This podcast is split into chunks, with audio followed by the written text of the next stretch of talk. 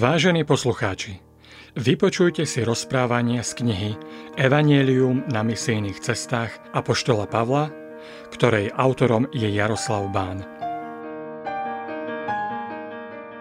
Evangelium ako dobrá správa o Ježišovom dokonalom diele pre človeka je fascinujúca skutočnosť, meniaca život ľudí. Deje sa tak už 2000 rokov a moc Evanielia nie je vyčerpaná ani ničím prekonaná. Rovnako ako na začiatku nášho letopočtu, je tu človek s nezmenenými potrebami, ktoré nerieši nič tak, ako evanielium. Môj vlastný život bol zásadne zmenený a neprestáva byť menený práve touto dobrou správou o tom, že som prijatý, že môj život má zmysel a že som milovaný Bohom práve pre dielo a obed Ježiša Krista. Neprestávam objavovať moc Evanielia, jeho rozmery a novú relevantnosť pre každú zmenu môjho osobného života za účelom viac naplňať zámery svojho stvoriteľa. Vo svojich úvahách, kázniach, predkladaných mojim bratom a sestrám v mojom materskom zbore v Košiciach, sa k téme Evanielia znovu a znovu vraciam, lebo dielo Evanielia pri veriacom človeku nepovažujem iba za nejakú malú vec, ktorá spasí človeka, ale za fundamentálny princíp zmeny motívov veriaceho človeka. Verím, že dívajúca spolu so mnou na jednotlivé príbehy zvestovania Evanielia si uvedomíte jeho moc, bohatstvo, krásu a dovolíte, aby aj váš život bol formovaný práve touto mocou.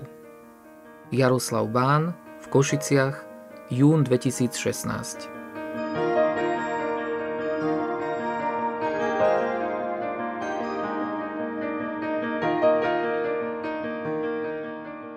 Druhá misijná cesta začína. Všetko pre evanielium. Čoskoro po skončení Jeruzalemského koncilu Pavol a Barnabáš rozumejú, že sa majú vrátiť na všetky tie miesta, kde hlásali evanielium počas prvej misijnej cesty. Chcú ponavštevovať bratov v Kristu, aby videli, ako sa majú, ako ich viera napreduje, ako sú menení evanielium. Veľmi dôležitou úlohou, ktorú chceli plniť, bolo aj to, aby vo všetkých mestách, ktorými prechádzali, im odovzdávali rozhodnutia, na ktorých sa uzniesli apoštoli a starší v Jeruzaleme. Evangelium teda nie len, že bude znovu zvestované, ale bude zvestované čisto, s jasným mandátom pravdy Ducha Svetého o ňom a počúvajúci budú vyzvaní, aby mu správne rozumeli a správne ho žili. Barnabáš chcel vziať so sebou aj Jána Marka, ale Pavol usúdil, že netreba brať so sebou toho, kto ich v Pamfílii opustil. Medzi Pavlom a Barnabášom došlo k ostrému sporu, až sa rozišli. Čítame, že Barnabáš si vzal Marka a odplavil sa na Cyprus. Toto je posledná zmienka o Barnabášovi v Novom zákone. Príbeh Jána Marka bude pokračovať a my sme sa mu venovali pri popise prvej misijnej cesty, keď opúšťa Pavla a Barnabáša v Pamfílii. Pavol si vybral nového spolupracovníka Sílasa a obidvaja boli antiochijskými bratmi zverení do pánovej milosti a vyslaní na cestu, ktorú nazývame druhou misijnou cestou Apoštola Pavla. To zverenie do pánovej milosti je zrejme vyslanie podobné tomu, ktorým sme sa zaoberali pri vyslaní na prvú misijnú cestu. Nový Pavlov spolupracovník Sílas patril k popredným mužom medzi bratmi v Jeruzaleme. Bol poslaný ako delegát Jeruzalemského koncilu, aby spolu s Pavlom a Barnabášom oznámil rozhodnutie koncilu v Antiochii, ktorý prikazoval zdržiavať sa mesa obetovaného modlám, krvi udusených zvierat a smilstva. Ak sa tohto budete chrániť, budete konať správne. Skutočnosť, že bol jedným z vedúcich bratov zo Židov v Jeruzaleme a súčasne rímsky občan spôsobila, že bol veľmi vhodný kandidát na náhradu Barnabáša ako Pavlovho spolupracovníka. Neskôr spolupracuje aj s apoštolom Petrom a doručuje jeho prvý list adresátom. Biblisti sa takmer jednohlasne zhodujú v názore, že Sílas je totožný so Silvánom, ktorý káže spolu s Pavlom a Timotejom v Korinte. A tiež spolu s Pavlom a Timotejom je autorom listov do Tesaloniky.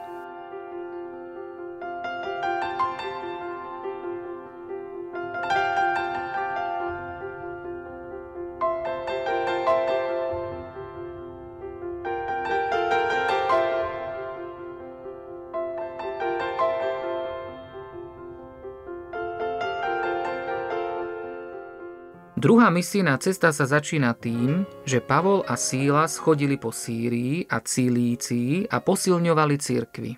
Na cestu idú tentoraz peši. Najprv navštívia zbory v Sýrii a Cilícii, čo s najväčšou pravdepodobnosťou znamená, že ide o zbory, ktoré Pavol založil počas svojho desaťročného pobytu v Tarze. Cesta pokračuje prechodom cez vysoké pohorie Taurus na miesta, kde boli založené zbory počas prvej misijnej cesty. Lukáš to zaznamenal v skutkoch apoštolských v 16. kapitole takto. Potom Pavel dorazil do Derby a Listry. Tam bol akýsi učeník menom Timotej, syn veriacej židovky, ale otca mal Gréka. V Listre a Ikónii o ňom bratia vydali dobré svedectvo. Pavel chcel, aby šiel s ním. Kvôli tamojším židom ho obrezal, lebo všetci vedeli, že jeho otec bol Grék. Vo všetkých mestách, ktorými prechádzali, im odovzdávali ustanovenie, na ktorom sa uzniesli apoštoli a starší v Jeruzaleme, aby ho aj oni zachovávali. A tak sa církvy upevňovali vo viere a ich počet deň čo deň rástol. Pavol so Sílasom prichádzajú do Derbe a Listry. Je to miesto, kde keď bol Pavol naposledy, miestni ho chceli ukameňovať. Tento raz tu nachádza niečo pekné. Stretáva tu bratov, ktorí uverili skrze jeho službu a naviac aj mladého Timoteja, ktorého život je jasným svedectvom o moci Evanielia v živote ľudí. Timotej sa zrejme stal kresťanom vďaka Pavlovej službe, neskoršie oslovenie moje dieťa tomu silne nasvedčuje, pravdepodobne počas Pavlovej prvej misijnej cesty. Timotej má výbornú povesť a Pavol rozpozná, že by mohol byť dobrým pomocníkom v šírení Evanielia spolu so Sílasom a tak ho obreže. Obriezka Timoteja je veľmi zvláštna udalosť, nakoľko je to iba veľmi krátky čas po Jeruzalemskom koncile, na ktorom Boží duch ukazuje cirkvi, že pre spasenie nie je potrebná obriezka. Čo sa tu deje? Pavol niečo verí a niečo iné robí? Nechajme to zdanlivé protirečenie vysvetliť samým Pavlom, ktorý neskôr do Korintu napísal. Lebo hoci som aj slobodný voči všetkým, Dal som sa do služby všetkým, aby som získal čím viacerých. Pre Židov som sa stal akoby Židom, aby som získal Židov. Pre tých, čo sú pod zákonom, ako by som bol pod zákonom, i keď nie som pod zákonom, aby som získal tých, čo sú pod zákonom. Pre tých, čo sú bez zákona, Stal som sa akoby bez zákona, i keď nie som bez zákona Božieho, ale som pod zákonom Kristovým, aby som získal tých, čo sú bez zákona. Pre slabých som sa stal slabým, aby som získal slabých. Pre všetkých som sa stal všetkým, aby som zachránil aspoň niektorých. A všetko to robím pre evanielium, aby som sa stal spoluúčastníkom na ňom. Teda Timotejova obriezka Pavlom tu teraz nie je vec spasenia, ale vec účinného hlásania evanielia, vykonania všetkého tak, aby zvestovanie evanielia nemalo prekážku. Že tomu Pavol takto rozumie, dosvedčí tým, že keď pôjde o pravdu evanielia týkajúcu sa spasenia, neustúpi, aby bol Titus obrezaný. Timotej bol na poli Žid a na poli Grék.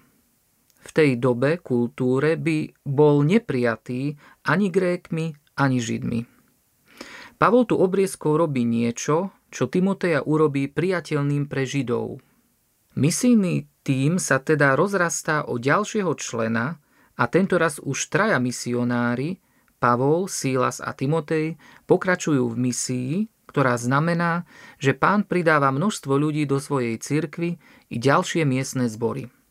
Prichádzajú však ku zvláštnemu bodu, ktorý možno charakterizovať ako hľadanie Božej vôle pre misiu, pre miesta, kde majú zvestovať evanielium. Lukáš to popisuje v skutkoch apoštolských v 16. kapitole nasledovne. Cez Frígiu a galacký kraj iba prešli, lebo Svetý Duch im bránil hlásať slovo v Ázii. Keď došli k Mízii, pokúšali sa ísť do Bitínie, ale Ježišov duch im nedovolil. Obišli teda Míziu a zišli do Troady. Tam mal v noci Pavel videnie. Akýsi Makedónčan stál a prosil ho. Prejdi do Makedónie a pomôž nám. Hneď po videní sme sa usilovali odísť do Makedónie, lebo sme boli presvedčení, že Boh nás tam volá hlásať im evanílium.